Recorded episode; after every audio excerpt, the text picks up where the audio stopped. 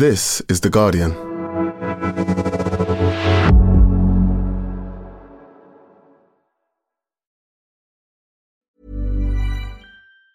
Tired of ads barging into your favorite news podcasts?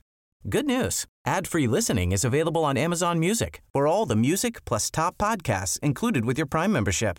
Stay up to date on everything newsworthy by downloading the Amazon Music app for free or go to amazon.com slash news ad free. That's amazon.com slash news ad free to catch up on the latest episodes without the ads. Introducing Wondersuite from Bluehost.com. Website creation is hard, but now with Bluehost, you can answer a few simple questions about your business and get a unique WordPress website or store right away. From there, you can customize your design, colors, and content. And Bluehost automatically helps you get found in search engines like Google and Bing. From step-by-step guidance to suggested plugins, Bluehost makes WordPress wonderful for everyone.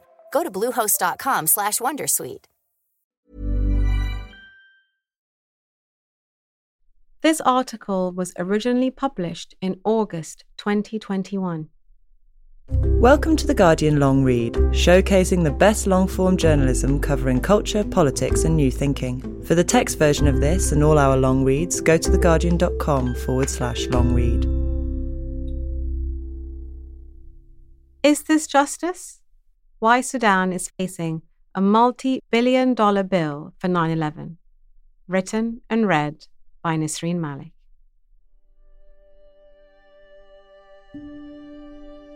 Five months after the terrorist strikes by Al Qaeda on the 11th of September 2001, a lawyer named Ron Motley received a phone call from Deena Burnett, whose husband had been killed in the attack. Thomas Burnett, she explained, had been on one of the hijacked planes. She wanted to ask whether he would help her to find a way to sue those responsible for the attack that claimed her husband. Two weeks after the call, on the 2nd of March 2002, Motley and a team of lawyers with his firm, Motley Rice, spent a day with the Burnett family at their home in California. They described how, upon realizing the plane had been taken over for a suicide mission, Thomas Burnett had led the charge on the cockpit on Flight 93. He and his fellow passengers managed to divert the plane from its target, the White House. The cockpit flight recorder captured his now famous last words before they stormed the hijackers We're going in. Shortly after, the plane crashed, killing all 44 people on board. Burnett was 38 years old. It was such a moving meeting, recalled Jody Westbrook Flowers, a lawyer at Motley Rice. It was clear that Thomas Burnett Jr. was a really cool guy. We were very moved, and we decided we would investigate. The co founders of Motley Rice, Ron Motley and Joe Rice, had made their names by taking on the asbestos industry in the 1970s and pursuing big tobacco in the 90s winning multi billion dollar settlements for the thousands whose health had been destroyed by their products. The firm saw in the plight of the 9 11 families an opportunity to continue holding powerful institutions to account for bringing about the deaths of thousands of innocent people. In the summer of 2002, Motley Rice filed legal action on behalf of the Burnett family and 500 people whose relatives were killed on 9 11. The suit named, among others, seven international banks, eight Islamic foundations, charities, and their subsidiaries, alleged individual terrorist financiers, and the government of Sudan. The plaintiffs initially described themselves collectively as the 9 11 families united to bankrupt terrorism. They later became the 9 11 families and survivors united for justice against terrorism. The compensation claim filed was for $1 trillion. It was the largest terrorism related civil action in history. One of the plaintiffs, Terry Strada, lost her husband Tom on 9 11. Ever since, she has been seeking more than anything, acknowledgement for what happened. My husband was murdered. my kids were left without their dad. It's been a hard life since then, raising them without him, she told me. To Strada and the rest of the families, the organizations, governments, and individuals that supported the 9 11 hijackers were getting away with murder. On the list of defendants in the lawsuit, Sudan was the odd one out. No participant in the attacks was Sudanese. And while the majority of those listed were either Saudi institutions or individuals, Sudan was the only sovereign country accused of financing 9 11. Sudan was held accountable because its government had extended hospitality to Osama bin Laden between 1991 and 1996. The 9 11 plaintiffs argued that without the support bin Laden received in Sudan, he would not have been able to muster the resources or the logistics to attack the US. Almost two decades after it was first launched, the Families United case has still not gone to trial. During that period, however, Sudan itself has undergone profound changes. In 2002, at the time the legal action was filed, Sudan was impoverished. Its economy had been weakened by the corruption and warmongering of successive governments and further strained by years of sanctions imposed by the US. In 1993, the US had designated Sudan a state sponsor of terror, or SST, adding it to a short list of rogue states Iran, Iraq, Cuba, Libya, North Korea, and Syria. The designation restricted economic aid, investment, trade, and loans from international finance institutions such as the World Bank. Further economic sanctions applied in punishment for human rights abuses and supporting terror were also imposed by the US on the Sudanese government from 1997 onwards. Sudan was largely cut off from formal commerce with the outside world. Everything from agricultural equipment to pharmaceutical goods and medical technology became hard to procure. In 2008, Sudan's national carrier, Sudan Airways, was grounded for failing safety tests because it could not access spare parts. With very little to export apart from gum arabic, a binding agent used in soft drinks, which was exempted from the embargo thanks to the successful lobbying of large soft drinks manufacturers, the foundations of Sudan's already weak economy began to tremble. Unable to make money, the government began to print it, and Sudan's economy entered a spiral of inflation.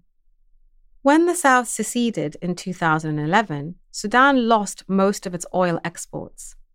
That's when things started to come off the rails. And we are still living with the inflation effects of that today, says Sudanese economist Yusuf al Mahdi. Some economic sanctions were lifted by the US in October 2017, but Sudan's listing as a state sponsor of terror and the sanctions related to that status remained. Since seizing power in 1989 in a military coup, the government led by Omar al Bashir had pursued an extremist version of Islam that had made Sudan a friendly place for terrorist organizations and figures such as bin Laden. As long as Bashir remained in power, there was no way the US was going to remove the country's listing as a state sponsor of terror. And as long as Sudan was listed as a state sponsor of terror, there was no chance it could make a real economic recovery. Then, in 2019, in a popular revolution that took both his government and the world by surprise, Omar al Bashir was deposed. A transitional government entered into negotiations with Washington, and in December 2020, it was announced that Sudan would finally be removed from the terror list. The country would at last be eligible for debt relief and international aid. It seemed like the start of a new future for Sudan. It was like we were saying, We did it.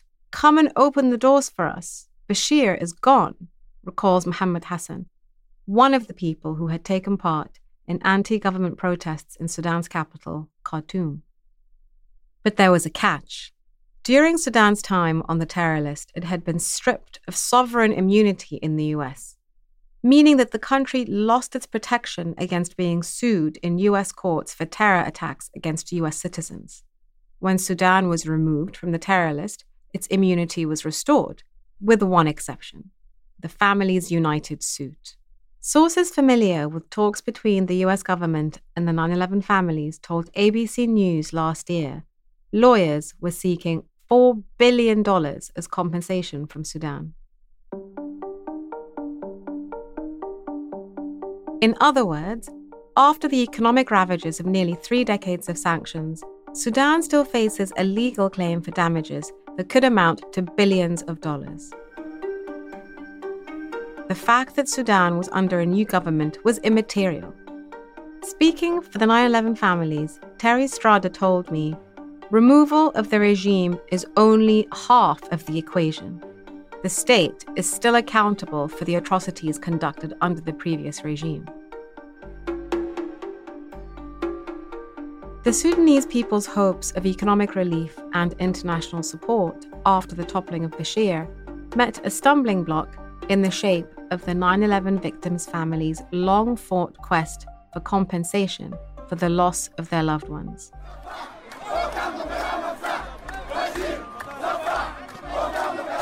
For those in Sudan who had expected Bashir's removal to be the start of better relations with the rest of the world, the 9 11 case, according to Sudanese political analyst Majdi al Jazuli, was nothing short of a betrayal.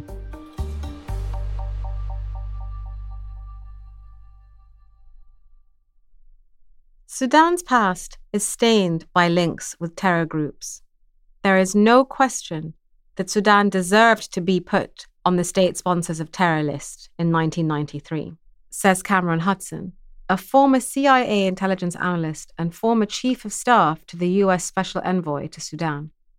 Bin Laden had arrived in the country two years earlier, bringing with him four wives and 14 children. At that time, Hudson told me Sudan was advertising itself as a place of refuge for various terrorist organizations around the region and agitating for revolution and terrorist acts across the Middle East. What is less clear, even 20 years after the event, is to what extent Sudan's terror links in the early and mid 90s amount to direct responsibility for the 9 11 attacks.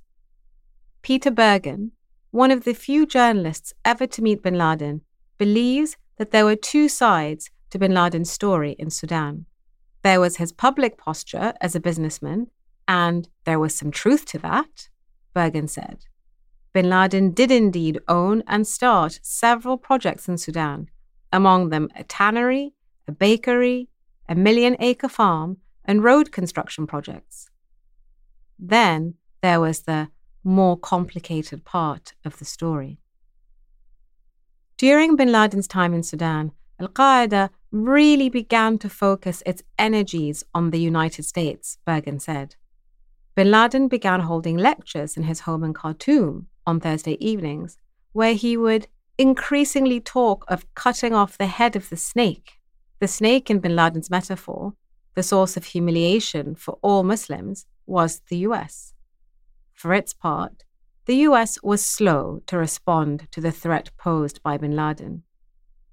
There was an awareness that he was tagged a dangerous figure, but we didn't have a handle on him, as I recall. Donald Petterson, the American ambassador to Sudan throughout most of bin Laden's time there, told The Guardian in 2001. During the early 90s, according to former Al Qaeda members, bin Laden ran an operation out of Sudan that distributed weapons, provided training, coordinated surveillance on terrorism targets in East Africa, and funneled cash to operatives outside Sudan. Drawn by bin Laden's activity, foreign radicals arrived in Khartoum, which became a magnet for different Islamist groups. I grew up in a house not far from the one bin Laden rented in a quiet residential area of Khartoum. One Friday in 1994, when I was 16, four members of an Egyptian terrorist group sprayed gunfire into the prayer hall of a mosque in the neighborhood of umm Omdurman. My family was driving past after Friday prayers, and instead of the usual scenes of people milling around peacefully, we saw several men run out of the mosque shouting for help, their white robes stained with blood. One man staggered into the road and stood, dazed, with wild hair and blood on his front as the cars swerved around him. After shooting 16 people dead, the gunmen climbed into their cars and made their way to bin Laden's house to assassinate him. They failed, but another three people were killed. By 1996, any economic benefit bin Laden's businesses were bringing to Sudan was outweighed by the trouble he was attracting. In May of that year, bin Laden was expelled from the country and his assets were seized. But Sudan had moved too late to wash its hands clean of him. During his time in the country, he had begun planning and funding a major attack against Americans.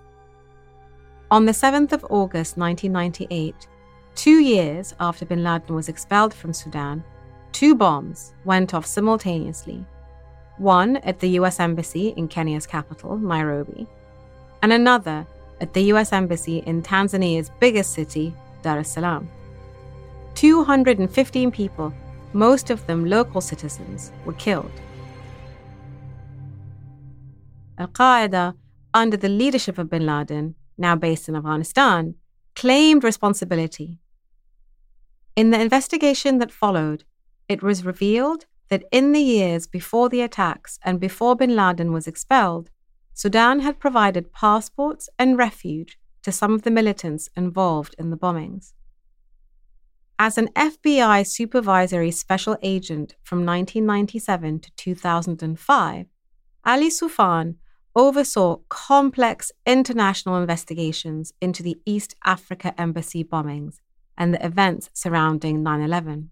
When I spoke to him, he was firm in his belief that there are no proven links between Sudan and 9 11, but conceded that the country's early associations with bin Laden and its support of the East Africa bombers cast a long shadow.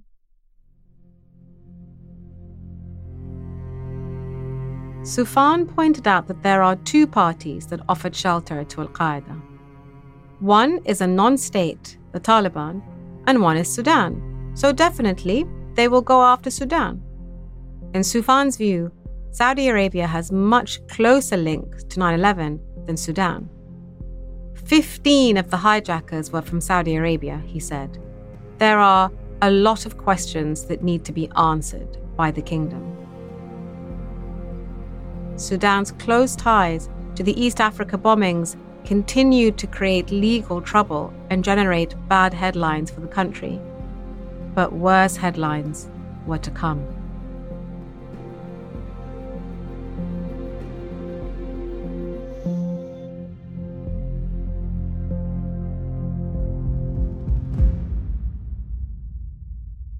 Thanks for listening to The Guardian Long Read. We'll be back after this.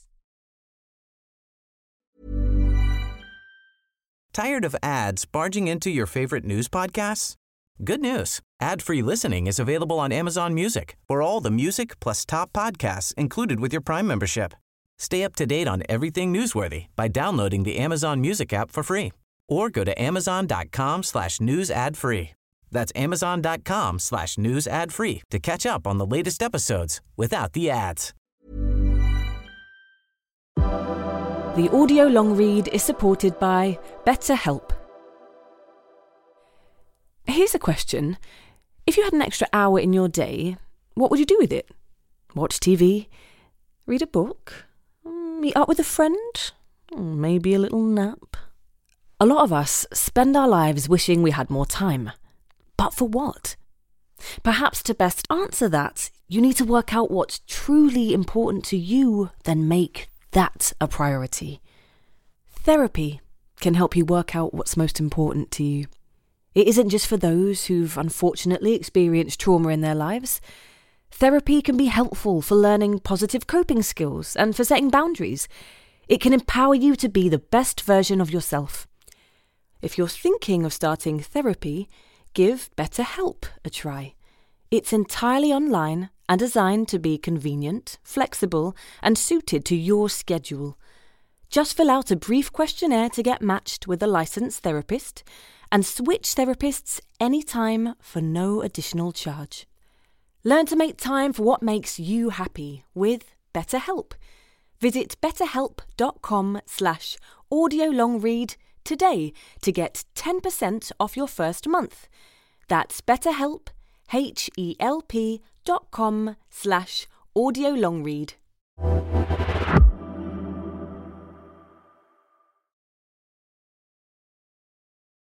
Welcome back to the Guardian Long Read.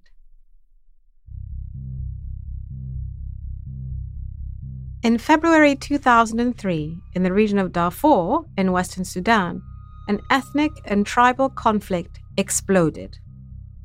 The Janjaweed militias, as they came to be known, in conjunction with government forces, embarked on what Human Rights Watch called a systematic campaign of ethnic cleansing against civilians.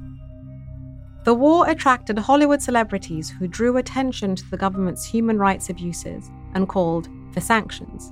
In 2007, George W. Bush tightened sanctions on Sudan, and a little over a year later, the International Criminal Court, or ICC, indicted Omar al Bashir for genocide, crimes against humanity, and war crimes in Darfur.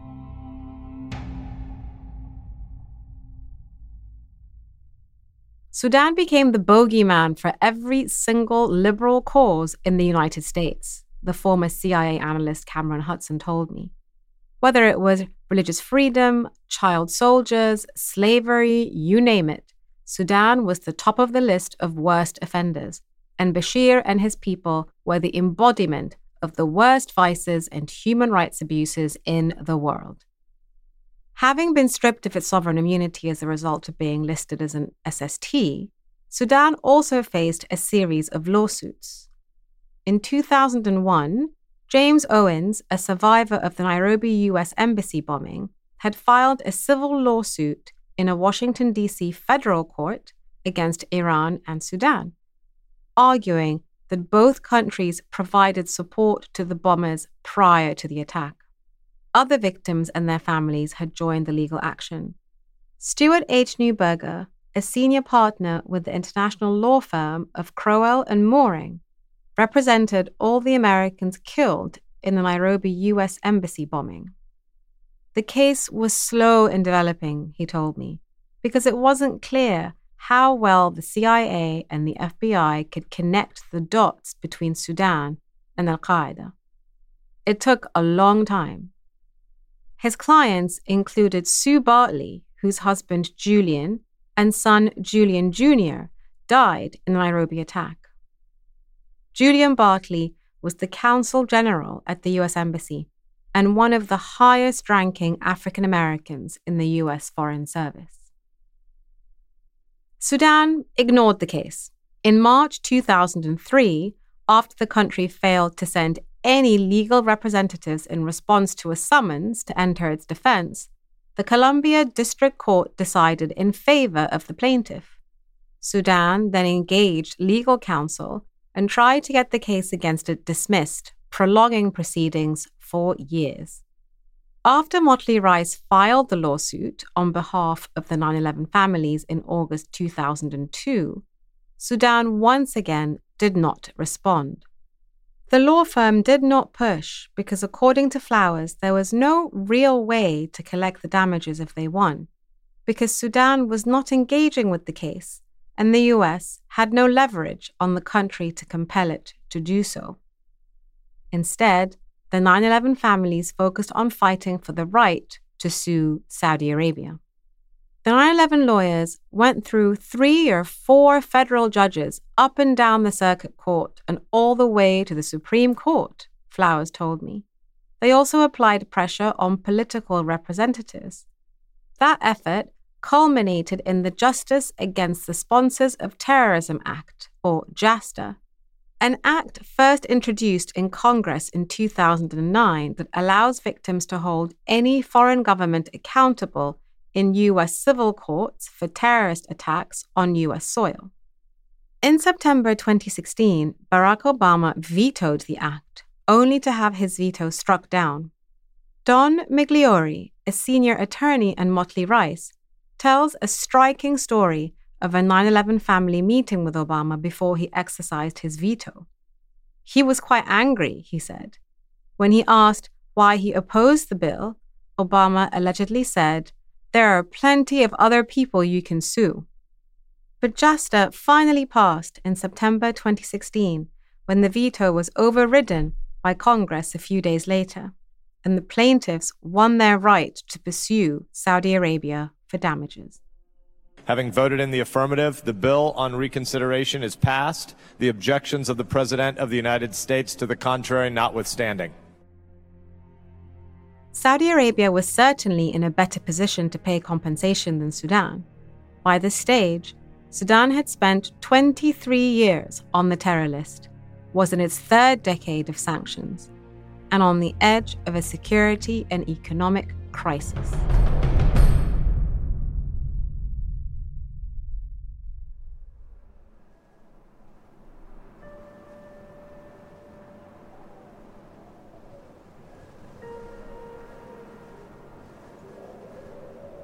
As the terrorism related lawsuits were winding their way through the US courts, the Sudanese people continued to carry the heavy weight of sanctions.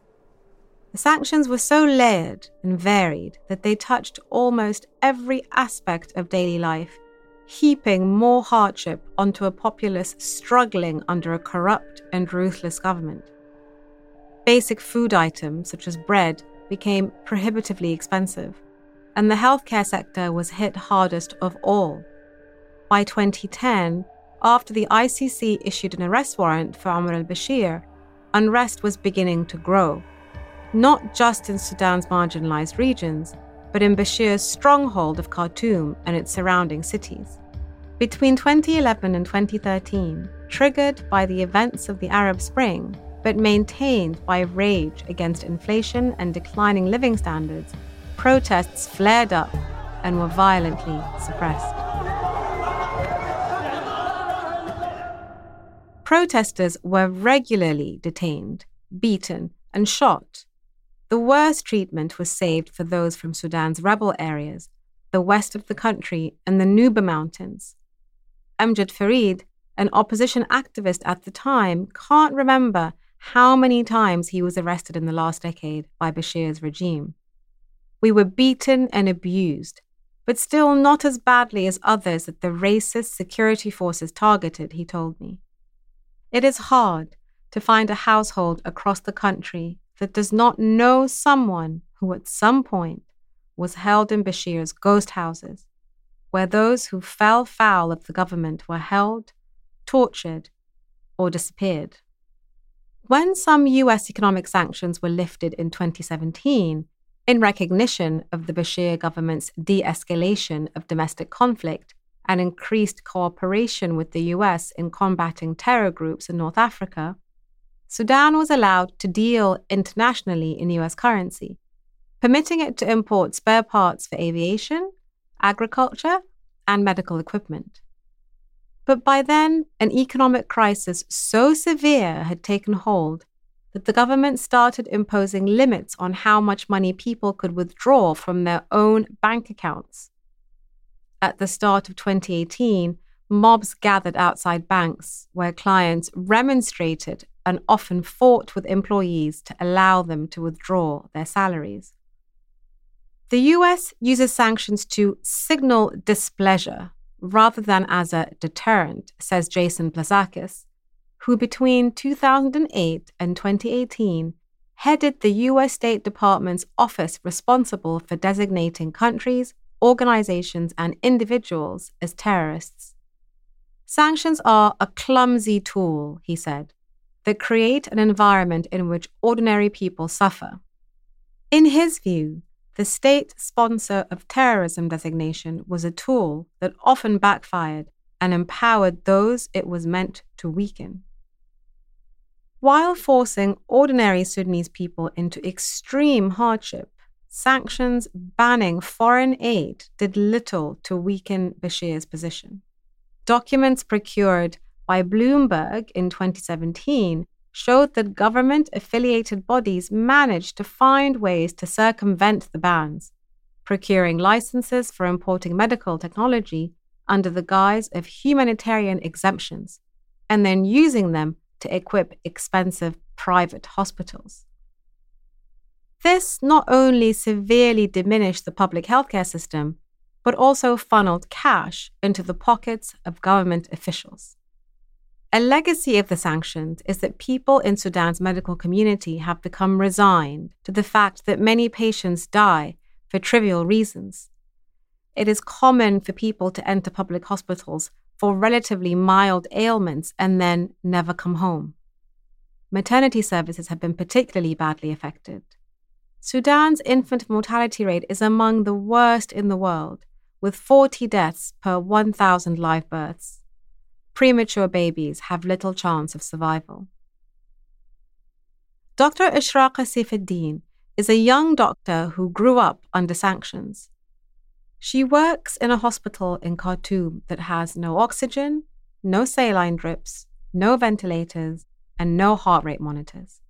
An obstetrician by training, Saifuddin tries to plug the gaps across specialisms at the understaffed hospital. The hospital has nothing, she told me earlier this year.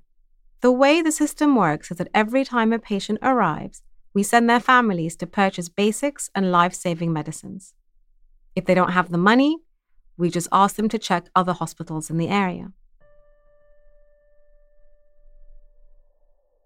Saifuddin is haunted by the case of a woman who had spent 15 years trying for a baby and finally became pregnant with twins. In 2019, when she went into labor prematurely at 34 weeks, she went to the hospital in which Saifuddin worked. She was told that the newborn intensive care unit was no longer viable and was sent elsewhere to look for any other facility that might have an incubator free. Still in labor, she was turned away at every other hospital and finally returned and asked to be admitted. If they live, they live. If they die, they die, she told the doctor. After a complicated labor, Saifuddin delivered both babies, but only one survived. I can't get that case out of my head, says Saifuddin. She had waited so long to have children, and even though she lost a baby that she didn't need to lose, 34 weeks isn't that early, it could have survived. She was still happy she didn't lose them both.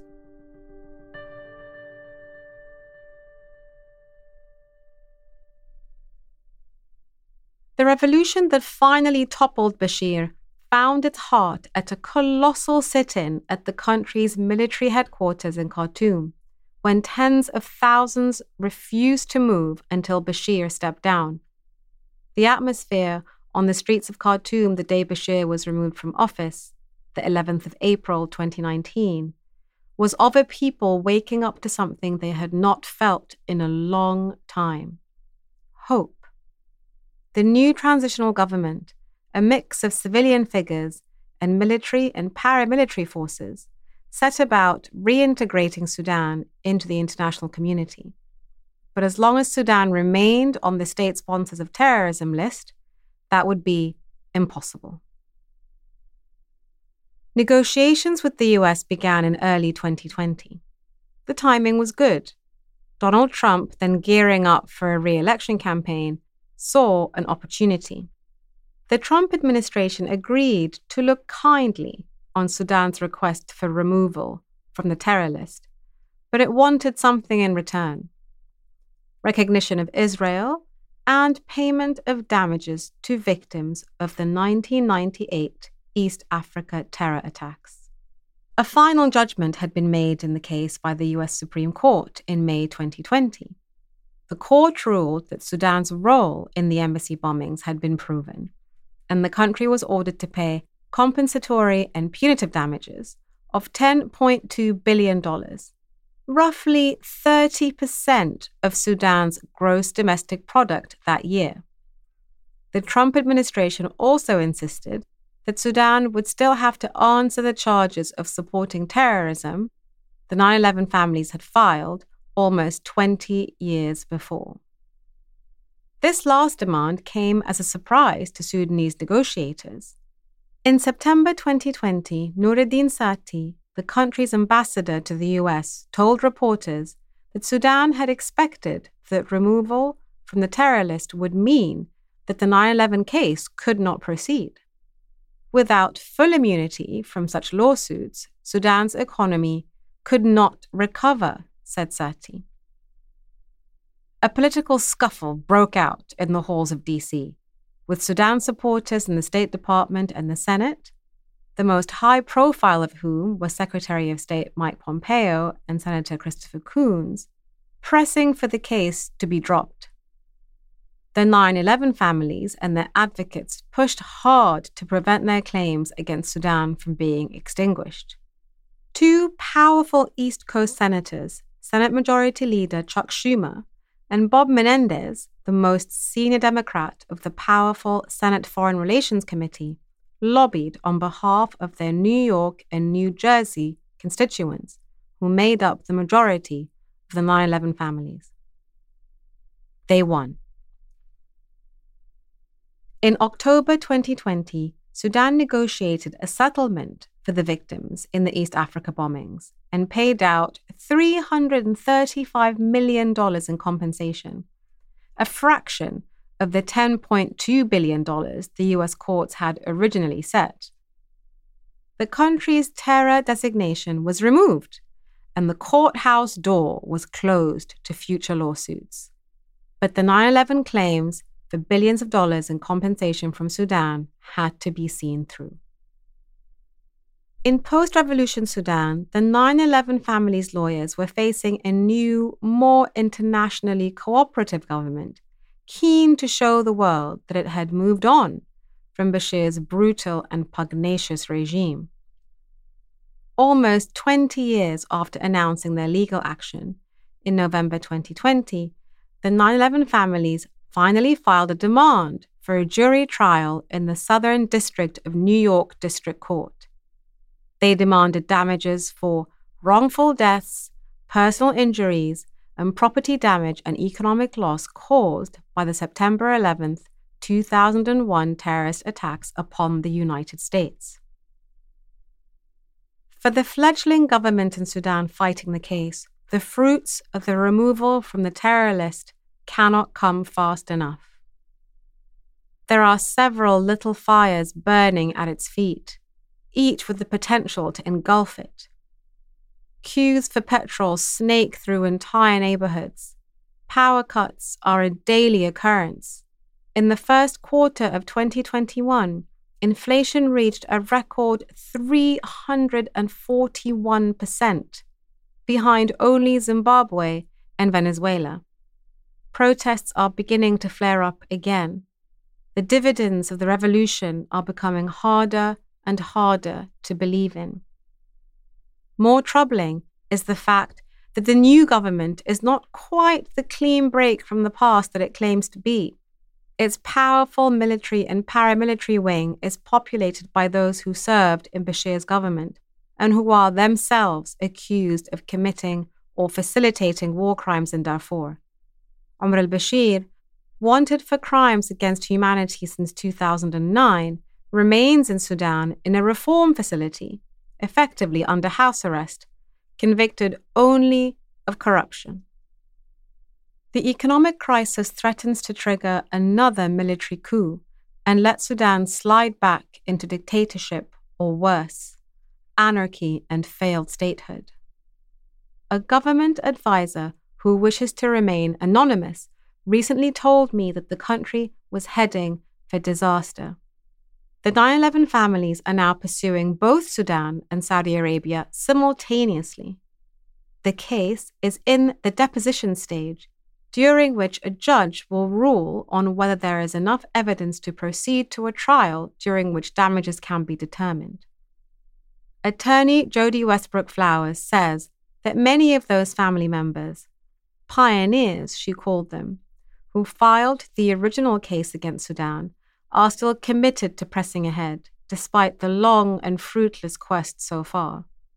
The firm receives frequent messages from the families, she said, expressing gratitude that at least somebody didn't forget us. As the 20th anniversary of 9 11 approaches, the family's stories and their lawsuit will receive renewed attention. The Sudanese government, in a late rearguard action, has filed a motion to dismiss the case owing to lack of evidence.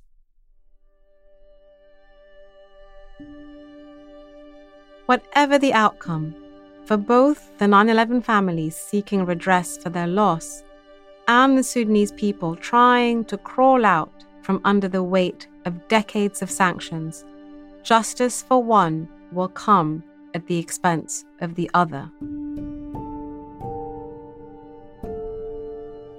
We paid the price twice for Bashir's dictatorship, says Amjad Farid, the opposition activist.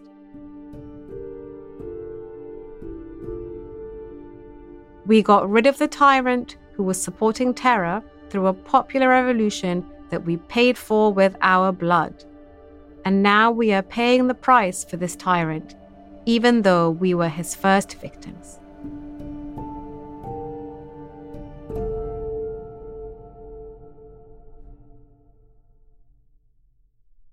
That was Is This Justice? Why Sudan is Facing a Multi Billion Dollar Bill for 9 11. Written and read by Nesrine Malik. Produced by Jessica Beck and Cheyenne Bryan. The executive producer was Danielle Stevens. For more Guardian long reads in text and a selection in audio, go to theguardian.com forward slash long read or find us on SoundCloud at soundcloud forward slash The Guardian Long Read.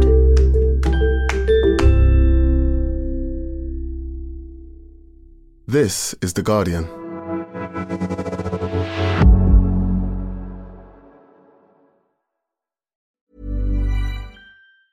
Tired of ads barging into your favorite news podcasts? Good news. Ad-free listening is available on Amazon Music for all the music plus top podcasts included with your Prime membership. Stay up to date on everything newsworthy by downloading the Amazon Music app for free or go to amazon.com slash news ad free. That's amazon.com slash news ad free to catch up on the latest episodes without the ads.